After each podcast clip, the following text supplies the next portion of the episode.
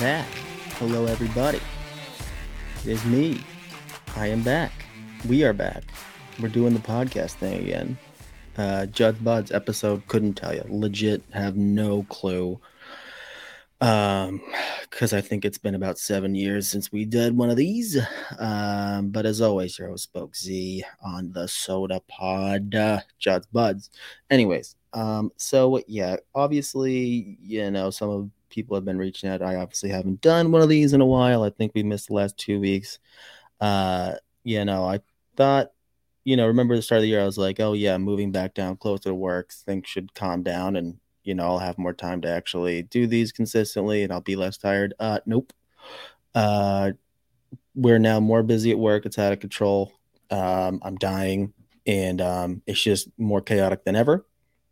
So that's just what it is. Uh, apart from that, I have now been sick, like really sick for two weeks. And then last week was obviously Thanksgiving. Um, so I hope you all enjoyed your Thanksgiving. So obviously I didn't record on Thursdays, um, or that Thursday just because it was Thanksgiving. Um, but I wanted to make sure we got back here and we did one of these and we're back now. So game plan for today. Obviously, there's just like one or two things that we have to touch on in terms of like news and prospect stuff. Apparently, my internet's about to go out, so that's awesome. Really hope it doesn't. Hope it hangs tight. Doesn't look promising. Anyways, um, but yes, yeah, so we do have a couple, one or two things we should, or really we do have to touch on with the wild uh, specifically the Rossi thing, and then I'm just going to go into questions. And uh, there are a couple good ones. We can probably spend some time on those, and then we're just going to get the fuck out of here so we can all go enjoy. If I say when I say we, I mean I. Uh, Minnesota versus Edmonton should be interesting. Uh, McJesus is on another planet right now, so that could be a problem. But that's what we're going to do. So let's just get into it here. Um, in case you haven't heard, the Wild after scratching Marco Rossi for what four or five games in a row. Have officially sent him back to Iowa. Uh, they made it clear it's not permanent. He will be back. And basically, they just want him to go get his confidence back, go light it up, go play a lot of minutes, go get offensive touches, get your cookies, um, and you know, come back here. And obviously, there's a few schools of thought there naturally a lot of people are angry about it. Um you know but it is what it is. And here is my stance because i'm guessing you're all wondering how i feel about it. Listen obviously a prospect guy the first thing that i say is well i mean sure we all wanted big things. We wanted him to take over and kind of establish himself as a top six center right away. That was probably a little bit unrealistic on our part right? But fact of the matter is, you know, he was playing a lot of middle, bottom six minutes and playing really well. Like this isn't an issue where he's just like playing poorly. Um, you know, I think a lot of the little parts of his game, little details, little decisions, play on the puck, um, was actually pretty good. I think defensively he's been pretty good. Um, and it's not like he looks like he doesn't fit in the NHL, right? It's just, you know, he's not producing. He's got that one point and, you know, for a kid like him, who we're projecting as a top six center of the future, um, you know, elite center in this league, that's not obviously what you want to see. And I thought it was really interesting. And I think the best point that I saw was I think it was Joe Smith talking to Tim Army about this, where a while ago where he said, Well, if, if Rossi, you know, what situation would it be best for like Marco Rossi to return to Iowa? And Tim Army said he has to score. He has to be putting up points. Um, because that's what he's going to do at the National Hockey League level when he's at his best. And you don't want to turn this kid into a checker. You don't want to turn him into a middle six, bottom six defensive forward. You're not getting the best Marco Rossi in that event. So, you know, if he goes through a stretch where he's just not scoring, not producing offensively, then send him back down here. Let him play first line minutes. Let him play 20 plus minutes every night, first power play unit, um, and just rip it up because that's what he does. And I thought that was probably the most level-headed take that I saw. Now, I again, I'm in the boat where no, they didn't really give him a ton of looks in that top six. Like they didn't really play him, you know, a whole lot with Boldy. They did here and there, but not a ton. They didn't really play him with Kaprizov at all. So you know, he wasn't really in a position to put up a ton of points. But I mean, he did have his chances, and obviously wasn't scoring, and I think his confidence did wane a little bit. Now the thing with Marco Rossi is this isn't going to shake him at all. Um, this is a kid with a really good head on his shoulders. He's a very confident kid. He knows what the deal is, and I'm sure he's going to enjoy being back in Iowa and getting, you know, finding his offensive game again and kind of just establishing that confidence. So I'm not worried about it at all. And what do you know? The first first game, first period, uh, what do you have? Two goals and assists, one goal, two assists, just immediate impact. Three points in that first game last night. Gets another assist. He's already got four points in those two games, and he's smiling. You can see him in the clips like he's enjoying hockey. He enjoys scoring goals, and that's what he is. So, all in all, I don't think it's a bad thing. We've seen this before with players. Eriksson Ek got sent down, came back and played really well. Greenway did the same thing. Like this happens all over the league. Again, it's just with the amount of attention that he had coming in, with the pressure of you know we're losing Fiala, we need someone to step up, and um, you know especially at the center position, it obviously hasn't really gone well, or at least gone to plan. So I'm of the mind as long as he's not down there the whole year, he does come back you know, we're to get a different player. I think you'll see a noticeable jump in his step. I think even just getting sent back down when he does come back up, he's to have that extra spark, right? Where he wants to stay and he wants to produce. Um, and, you know, I do think he's to find that scoring touch again. He's to hit the NHL, you know, ready to rock and roll.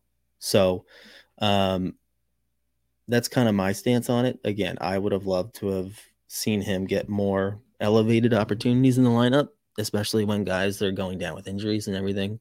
Um, because I do think there were flashes of, of really good offensive play, but I don't think it's a bad thing at all for a young kid to go down, get 10, 15 games, just rip it up, and then kind of come in with some momentum behind him.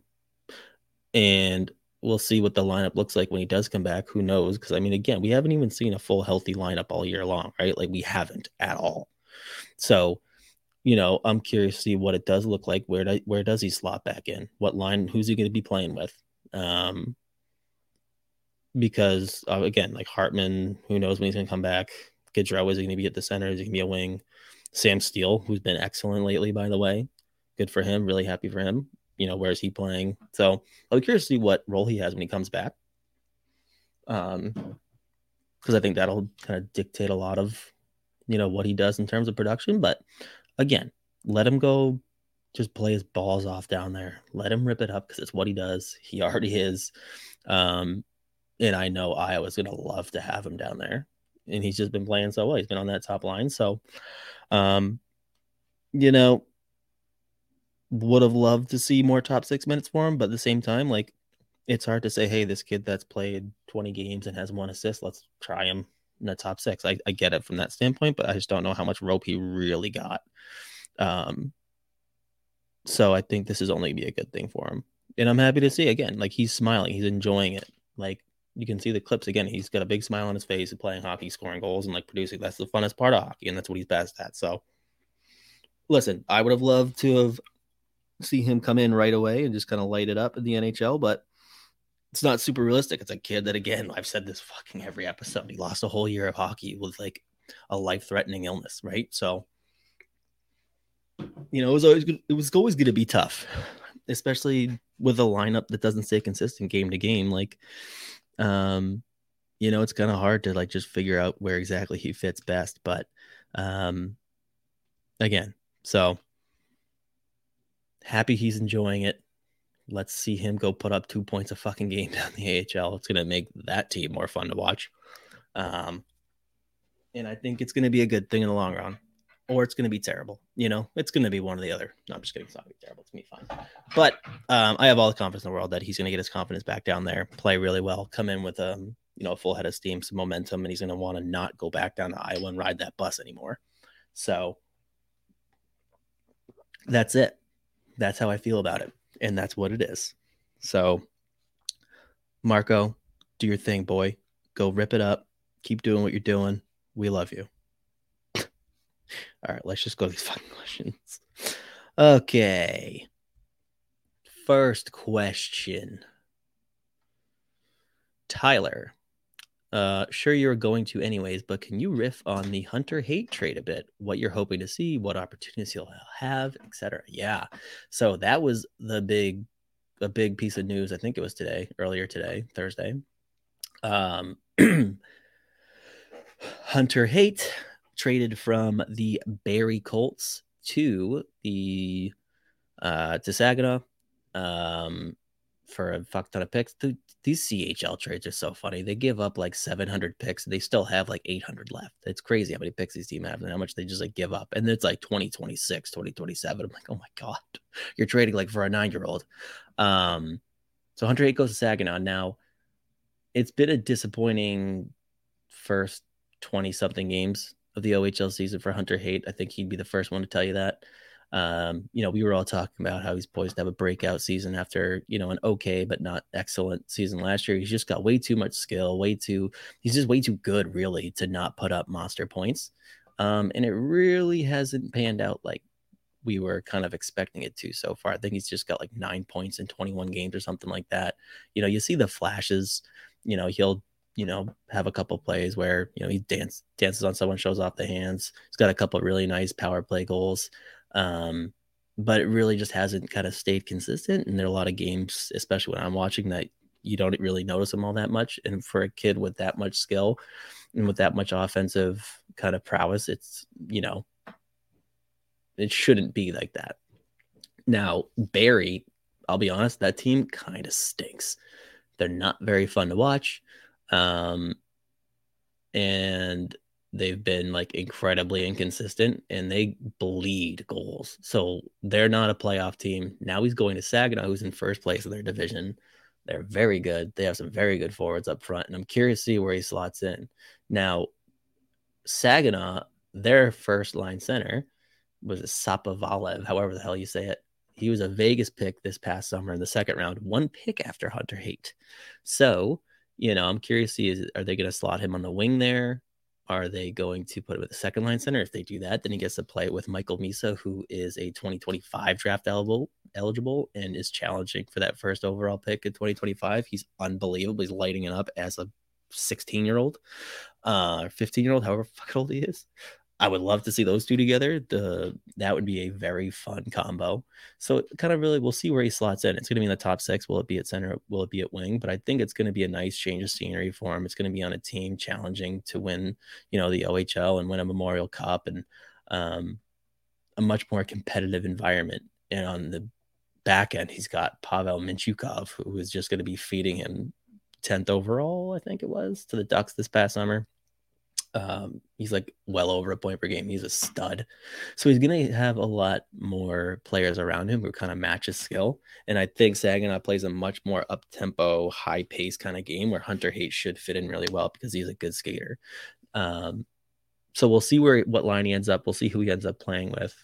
But I think this is going to be a really good trade for Hunter Haight. And again, like this season just hasn't gone as well for him as we kind of expected or would have hoped. Um, so I think this will be a nice fresh of breath of air where, you know, he's to be on a team wanting to win, challenging to win their division, win the Memorial Cup. Um, and just offensively, they're they're very fun to watch. It's a very fun team to watch. And again, he's gonna be eating cookies on that power play with Mintyukov on that back end there. So he's gonna have a lot more opportunity just to be in the offensive zone. Like Barrie barely ever had the puck ever. Like so many games that I watched, when then a lot of times like like I keep not even noticing Hunter Haight. A lot of times it was because he was in the defensive zone so much. Like he actually was pretty good defensively. Some of the games that I was watching, he was making a lot of good reads, defending with the stick really well, blocking shots like a maniac. Um, so I was happy to see some of like defensive stuff, but just like offense, like man, that team is just brutal. Um, so he's going to a significantly better team. Really good opportunity for him and I hope he does end up on a line with Michael Misa because those two together would be a treat to watch because they're so fun, so just such high skill level, quick on the puck. Um, you know, I'd like to see Haight be able to you know use that shot a little bit more, but also I'd like to see him get display that playmake too that he's got because again we just didn't really see it a whole lot in Barrie because they it was so rare that they were even on the puck and so much of his offense had to come from the power play but um you know, we'll see how it goes. Um, you know, they were about to play uh, Owen Sound tonight, so it would have been Petrovsky versus Haight again, which Petrovsky has been dominating. But, um, but yeah, so Hunter Haight gets to start over now in Saginaw, and um, you know, I think it'll be good for him, but we'll see. Again, it really just does depend on who he ends up playing with, and you know that change in system but you know he's going to a fast team with a lot of with a lot of weapons on offense and i think you know i'd like to see the playmaking a little bit and i think that we will just with who he's who he's got around him. So all in all a really good situation even though he has to go to fucking saginaw which isn't you know it is what it is. Sorry for anyone listening from saginaw but um but yeah so there you go. Hunter Haight to saginaw first place. Um i think it'll be great and i hope those points really start going up because nine and 21 games, something like that, really is not what we're looking for here. So we'll see. My voice is already going. This isn't good. Take a sip of this high life. All right, next question. Matthew, um, thoughts on the emergence of Bankier as a rock star. Also, is first line Rat Khusnutdinov a 180 point player in the KHL? Yeah, clearly he is because he's been lighting it up. Um, so yeah, uh Caedan Bankier has been I talked about him a few times the last couple weeks. Well, I guess not last couple weeks. I haven't done this in like fucking three weeks. Um, but he is on a tear. He started the season hot and he has only gotten better. Um, He's got a couple hat tricks. He last two games he's got two goals in each.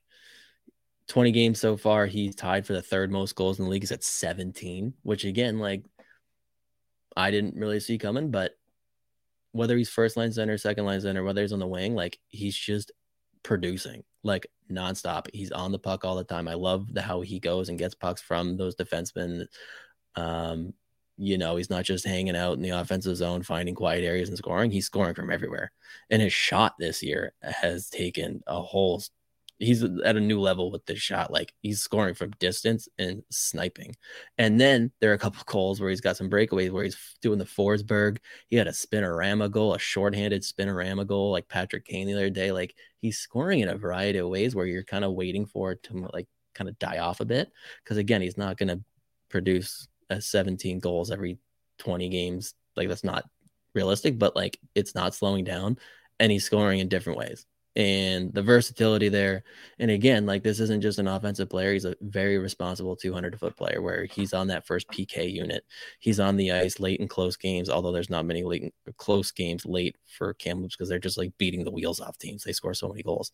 Um, and I think this year too, I've just seen a different confidence level where he's just trying different moves, trying different things in the offensive zone. Like last year, I don't think he would have tried a shorthanded spinorama backhand shelf like ever. And now you're starting to see what Judd Brackett saw. Like last year was the first year they really started using his size to his advantage. And this year he's doing it almost every time. Like there's a lot of times where you see him get the puck along the wall. Um, and you know he is just moving to the middle ice with a man draped all over him. He's finding someone back door, finding another lane, but he's getting on the puck, he's staying on the puck, and he's using his size to advantage. And it, and again, the skating thing too, we talked about last season, where that's clearly taken a step, where you know that first step's a lot quicker. He gets the top speed a lot quicker. Um, you know, you probably wouldn't necessarily say it's dynamic, but he's you know showing really good agility, moves right to left really well, like change of pace. So it's starting to become more of like a plus skating attribute than it is just kind of like a non-factor where you know you see him break away every once in a while at speed he's getting away from opponents he's creating breakaways for himself and he's just such a smart player too so he has taken a huge step. He's been incredible this season. He's not slowing down. He's only getting better. And again, he's tied for third most goals in the league with 17 in 20 games. So he's been hot. He's not stopping. And um, it's been really fun to watch. And again, he's got Kyle Masters in the back end there, who's at 20 points now, 21 points. Um, he's at a point per game. He is well past last season's total in points in like 40 fewer games. So that team is just a whole lot of fun to watch. But Caedan Bankier has been incredible. Again, all three zones used in every situation. Incredibly reliable, low maintenance player. So he's definitely one with his stock, you know, definitely on the rise. And he's playing a very projectable game too, which I love. So he looks like a really good option, whether it's center, whether it's wing, right in the middle six there. He's he's got some scoring touch, but again, he's he's able to be useful in every situation. So he's just been awesome. Um, and again, he's just he's just been a beast, man. So that's Bankier.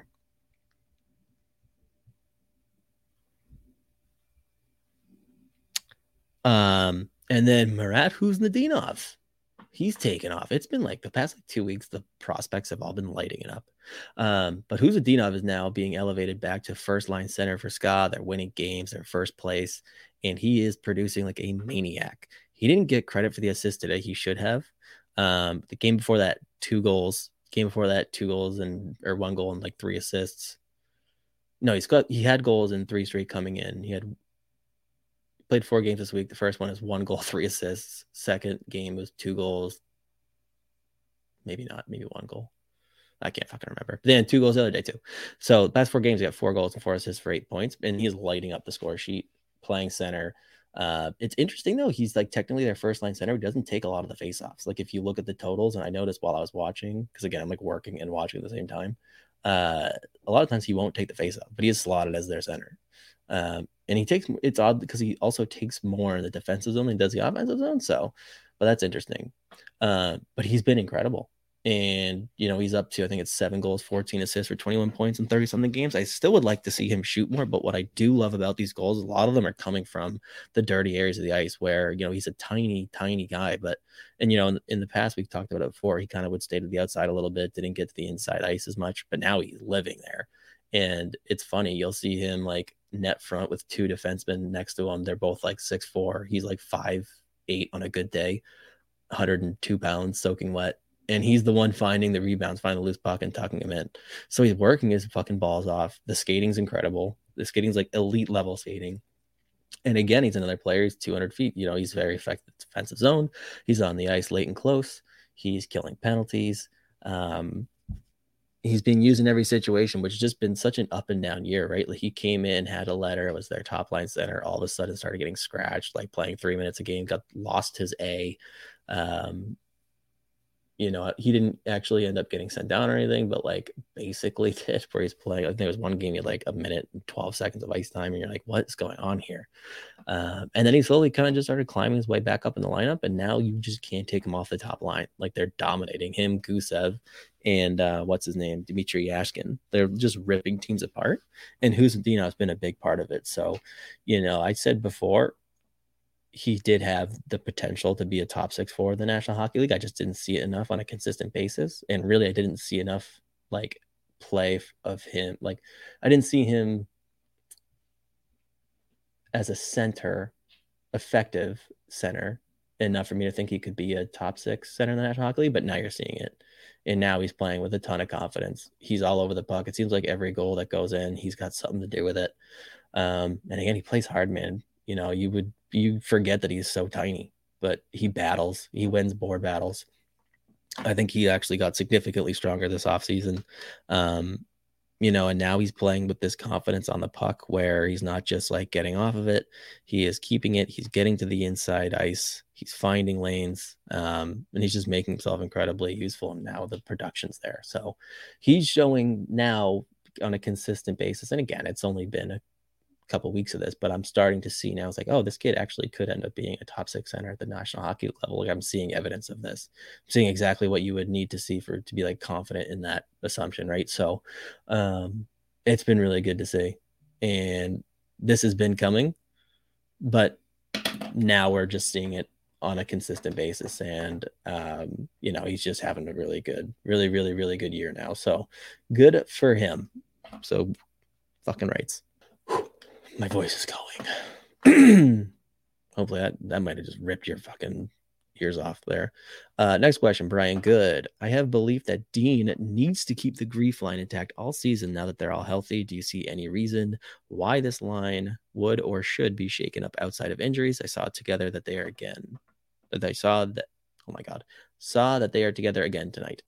Uh, yeah, no, I think absolutely, and it's been a for me. This has been I can't remember if I've said this on here, but like the biggest problem it seemed from eventually like with the team with with Minnesota and just like not playing consistently well, not really like just like dominating teams like we saw last season, um, was the fact that this line hasn't been together all year. They've been injured. You know, Greenway's been out, Foligno's been out. I think Eriksson hasn't been out, but um, you know, even when Fiala and Kaprizov were going the way they, they were going, just lighting it up over a point per game, I really do think that the Greenway Eriksson Foligno line is their most important line. right? Where they're getting all the tough matchups and they're eating the opposition alive. It took however many games, like 60 games last year before they even gave up an even strength goal at 5v5. Um, they all chipped in offensively. But aside from that, like you get energy, scoring, and defensive play out of them, right? Where they're going to forecheck the living shit out of you. You got three massive human beings who are just beasts and unrelenting and really just like exhausting where even if they're not scoring they're going to go win the puck behind your net and they're going to have a sustained offensive zone some sustained offensive zone pressure where you're just on your heels the whole time. And then when you do clear it out guess who's hopping over the boards? Fiala kaprizov uh, zuccarello the top dogs. So yeah no i do think like this is their most important line on the team even if they're not scoring tons and tons of goals i think just how exhausting they are to play against and how well they all do their jobs. Um, you know, and the three of them kind of need each other. Like Eriksson actually just been kind of doing his thing. He's just so good.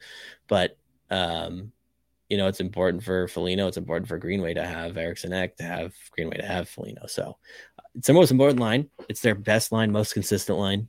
Um, and they're effective in all area of the ice. So yeah, I think as long as they're healthy, you have to keep them together.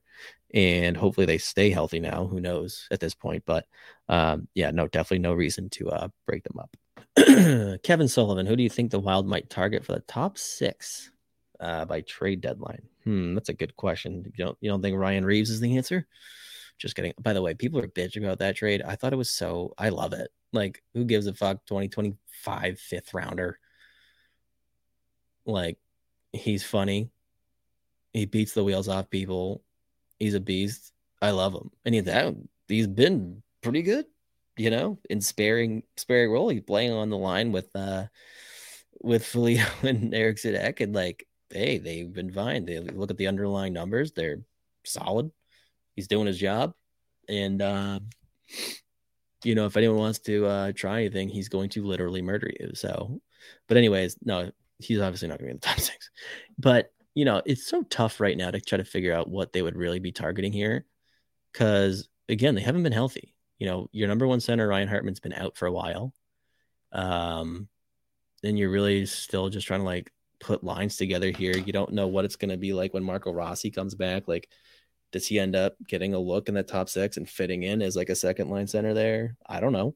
So it is tough to figure out what exactly they are going to be looking for. They do need scoring help. Like that's just because I think defensively they've really rebounded here and actually started defending really well. The goaltenders are both playing well at this point, so that's kind of sorted itself out. It's now just like producing sustained offensive zone time, dangerous scoring chances. Um, you know, it's just too inconsistent, and I don't think there's enough high danger activity going on for them to kind of win every game where they've just been so up and down. So, you know, and it's tough to look at now. Like the standings are still like pretty weird. Like this is right around when teams start figuring out are we buying, selling. And there's only so many teams that you would probably like, yeah, no, you gotta sell. And even those teams, like there's a couple players that, yeah, I would love to, you know, that player would be really good to add on here. But look at what you give up. And I mean, if it's a rental, they're not looking to re-sign someone at big money, right? You got Boldy coming up eventually you have other guys coming up here. So, um, you know, you're probably not looking to resign, but like, you know, if you, let's say you were looking at like a center, do you want to go for Bo Horvat? I don't know. I think he'd be great. Obviously he scores like that's what he does, but how much you giving up, you're not going to resign him. I don't think, I wouldn't think. Um, so is that and again, like in this draft, you really don't want to give up any picks. 2024 looks like a pretty strong draft too. So I'm, really curious to see like what teams are willing to throw around for picks and stuff because there's only so many teams that have two first round picks. Um, you know, other than that, like you really don't want to give up a 2023 first round pick for like a rental unless you're in like the full buy, like full cup window and it's closing. Like there's only so many teams that you look at like, yeah, that's worth it. Um, I mean, like the first guy that comes to mind for me, and again, like it's a question of well, what do we give up if we know we probably can't re-sign him? It's like a Timo Meier, where all that guy does is creates. He first of all he produces whoever he's playing with, and oftentimes is elevating that line.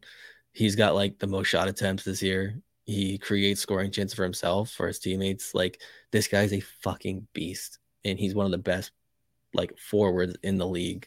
Whether it's you look at rush offense, individual scoring chances, individual high danger chances, like all the guy does is produce offense. So, you know, naturally, I think that would be a good addition, but that's a very expensive piece that his qualifying offer starts at 10 million. You're not re-signing him. So I don't really know who they're going to be looking at, to be honest with you. I look at a lot of teams. I'm like, I don't really know if that really does anything for me, like too much.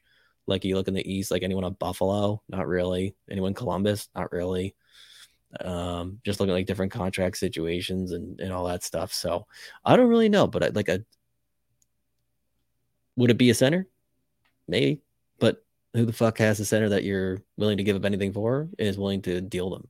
I don't know, but um, I think my dream would be, or like my best case scenario, forgetting all like the things that come at like all this like no strings attached, like pure player, not worrying about contracts or whatever. It'd be like a Timo Meier, just because all that guy does is create scoring chances for himself, or his teammates, all that. So he would be like the perfect fit, but you're not going to afford him, or at least you do have like the assets to do it, but you probably don't want to give up the assets it would take just to lose him for nothing in the offseason.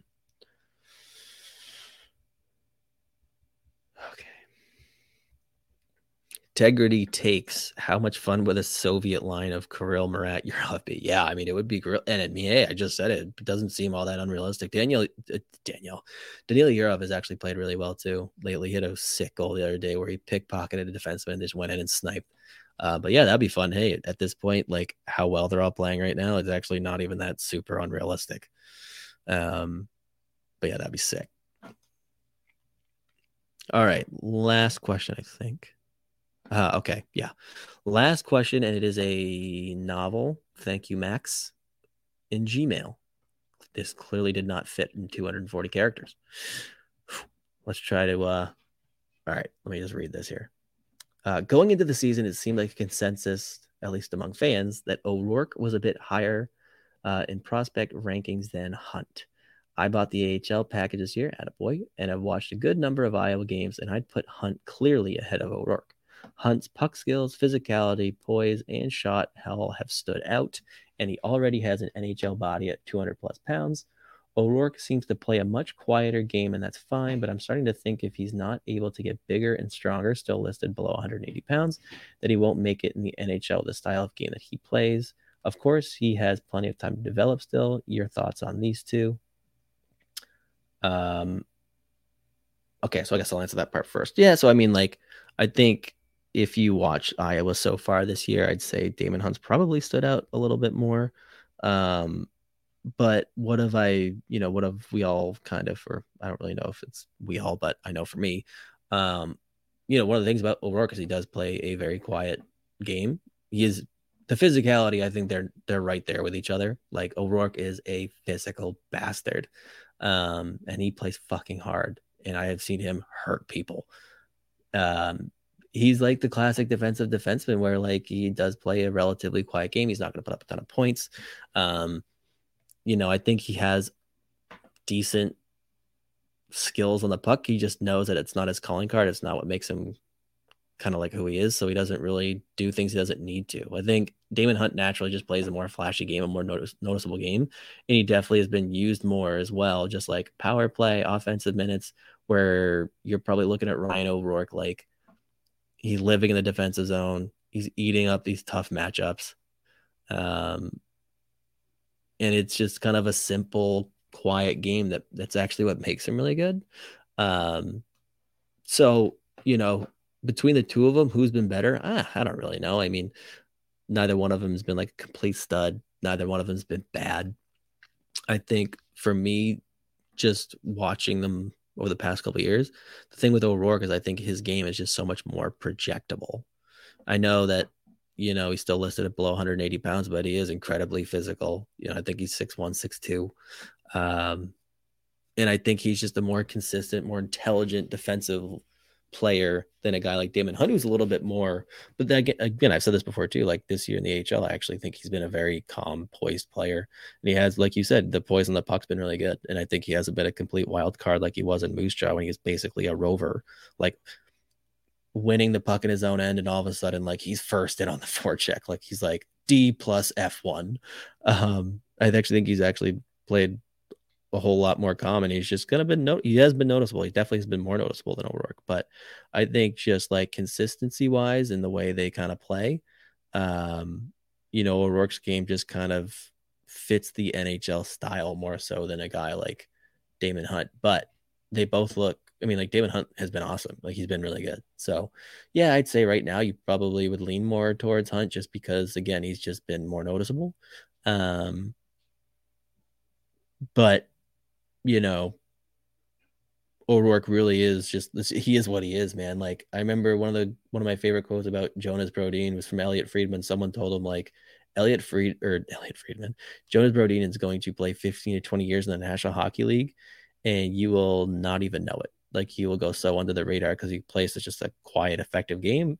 And I think they're very different. Obviously, like O'Rourke doesn't have the skating that that Brodin does, um, but he defends incredibly well and he's just reliable he's consistent and that's what makes ryan o'rourke so good. So um yeah I, you're looking at defensive defenseman versus a guy that probably is more of offensive minded than than o'rourke so you're just going to notice him a bit more. But i have definitely been pleasantly surprised with how quickly Damon hunt's kind of adjusted. So yeah you know you probably lean towards hunt right now but for me i just still think that you know you look at the two styles the way they play o'rourke he kind of just lends himself more to the NHL more so than than Damon Hunt does. But they're both playing a projectable game right now, so that's there. There you go. Um, and again, there's plenty of time. Neither one of them is going to be in the NHL next year. They're not going to rush them. They don't need to. They don't have to. Um, so there's both. They both have a lot more time to develop and a lot more areas to develop in. So, all that said, um, glad to see you got the AHL package. It's very nice. I enjoy watching uh, this year's Iowa team because a lot of those kids are playing and they're playing significant roles. Uh, but that's kind of my two cents on those two players. All right, part two of that question.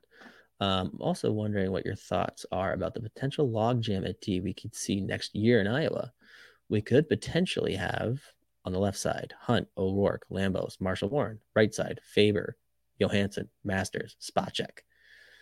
That's four at least decent NHL prospects on either side without any vets. Hicketts, Mermis, both free agents after this year. Surely a good problem to have, but does this concern you? It feels like Warren may want to become a free agent rather than risk getting buried in our system. Maybe a Big Bane like trade for a third to fifth rounder after BC season could be the way to go to avoid losing him for nothing. Thanks. Thank you. Yeah, no. So, I mean, you're probably looking at some of those guys being there. Um, obviously, Hunt, no Rourke O'Rourke does play both sides, which is nice. Hunt can play both sides. You'll be curious to see what they do with Carson Lambos, um, and then Marshall Warren. We'll be we'll see. You know, this is obviously his senior year, so his last year in college hockey. I wouldn't be surprised at all if he ends up getting dealt, just because there is such a logjam, like you said, and he's not going to be in the NHL next season. Um, and you know, I do think his value went up since his um since being drafted, so that's definitely a possibility. Um, maybe even pretty likely. Um, and then we'll see what happens with Faber, Johansson. I think Masters will probably be in the CHL again. Like he's been playing really well, but he's still really young. Um, in another year, doing what he's doing now, kind of just dominating uh, the WHL in that system there is fine. So I don't even know if he'll necessarily be there next year. Like you look at it now, like if Carson Lambos didn't make didn't end up. Um, I don't even know if he could, I guess, but you know, if Carson Lambos ended up back in WHL, like I would say, there's a good chance Masters does. Spacek, I don't think he's ready for the HL, and I don't think he will be next year. So, um, that being, I think he is an overager, so I think he does have one more year though that he can play in the CHL. I would imagine that's probably the route he goes. Um, and they definitely do like to keep veterans around. So, you know, future logjam for sure again, it's a really good problem to have. Um, I do think it's likely that Warren probably ends up being traded for a mid round pick, late round pick, just because again there are so many guys uh, but who knows? Maybe not. Um, you know, maybe if you're going to go take a big swing at a trade this year, um, you know, maybe you're looking at an O'Rourke or Hunt, um, you know, being a part of a package somewhere. So maybe at that point, Warren doesn't go anywhere.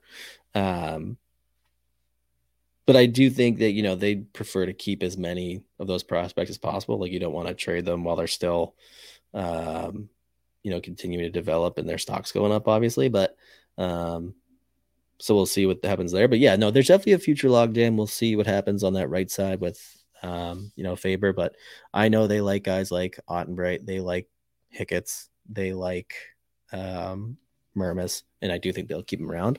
If you'll notice too, like even now there's a bit of a logjam, but you know, guys will get nights off. Like Hunt will get a night off here and there. O'Rourke will, Schuster will, Hicketts will, Mermis will. Like everyone gets a night off here and there. Like they usually do keep eight or nine in like it, like regulars down there. So, um, you know, I definitely don't see it as a problem. It's only a good thing, especially as a lot of these kids are going to develop. But I wouldn't necessarily say guys like Masters or Spacek are going to be the AHL next season. I would say it's probably pretty likely that they won't be, to be honest. And I think that's a good thing. Um, you know, Spacek definitely has a lot of work to do.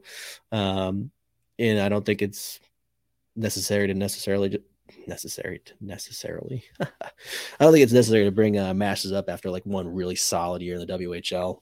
I'd have to look at if he's even eligible too. I think he's 19.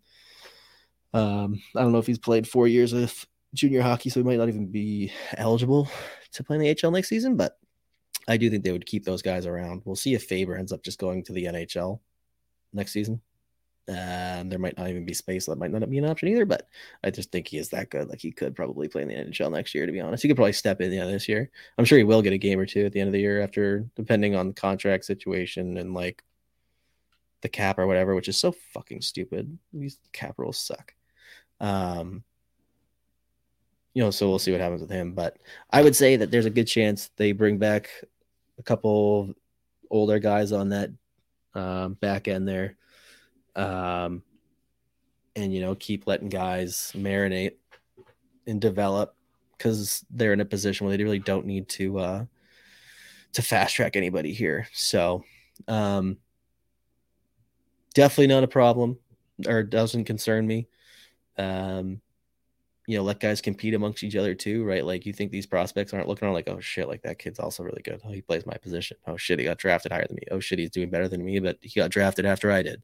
Um, little internal competition. So no, I wouldn't say it necessarily concerns me. If anything, you've now got, you know, more chips, whether you want to trade, cash in, um, or just buy yourself time to kind of see who develops the quickest and most projectable game, who kind of comes out of nowhere. Cause there's always one one or two guys in every pool that kind of pop up out of nowhere. Where it's like a late round pick that ends up taking off or whatnot. So, um, you know, we'll see what happens with Iowa.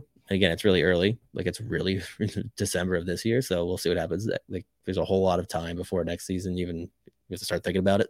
Um, but I think it's only a good thing. Like I can tell you, coming from Boston, I would love to have this problem right? Where the prospect pool is pretty, the cupboard's pretty empty. There are a lot, there are a couple guys that are decent, but in terms of like high end guys, not really. So um, I think a lot of a lot of organizations would kill to have this kind of a problem where like, oh, our pipeline's too good. Um, so definitely not a concern. Definitely only a good thing. And um, you know, internal competition's good. And these and these kids are studs, man. Like they're so fun to watch. Like, but like how good these kids are, like already especially like just watching like different draft classes year after year. I'm like, holy shit, like half these kids, like this kid might be able to play in the NHL tomorrow. Um, so it's just fun to watch. But no, definitely good questions for sure. Um, and really the only way to answer those questions is keep watching and kind of see who ends up developing, who has that steep curve, right? So um but yeah, no, I mean they're in a very good spot with their with their pool, obviously, and the fact that they're just now entering hopefully contention window. So it's all good in Minnesota in terms of the future. So um, look at that, 45 minutes on the dot. Um, prospect. I'm just writing this down. 45 minutes on the dot. We're done. So that's to do it. Again, my apologies for missing the past month of uh, podcasting hopefully next week I'll be back with a full voice, full energy. Um, maybe I'll have a guest with me. Man, that'd be fun. I might. Thinking about it. Should I just like throw the hammer down and say definitely will? I think at this point you guys are all smart enough to not listen to a fucking word I say. Um, but anyways, thank you as always for tuning in. I'm sorry that I missed a couple weeks in a row again, and uh, we'll see you next week for another edition of Judd'z Budz.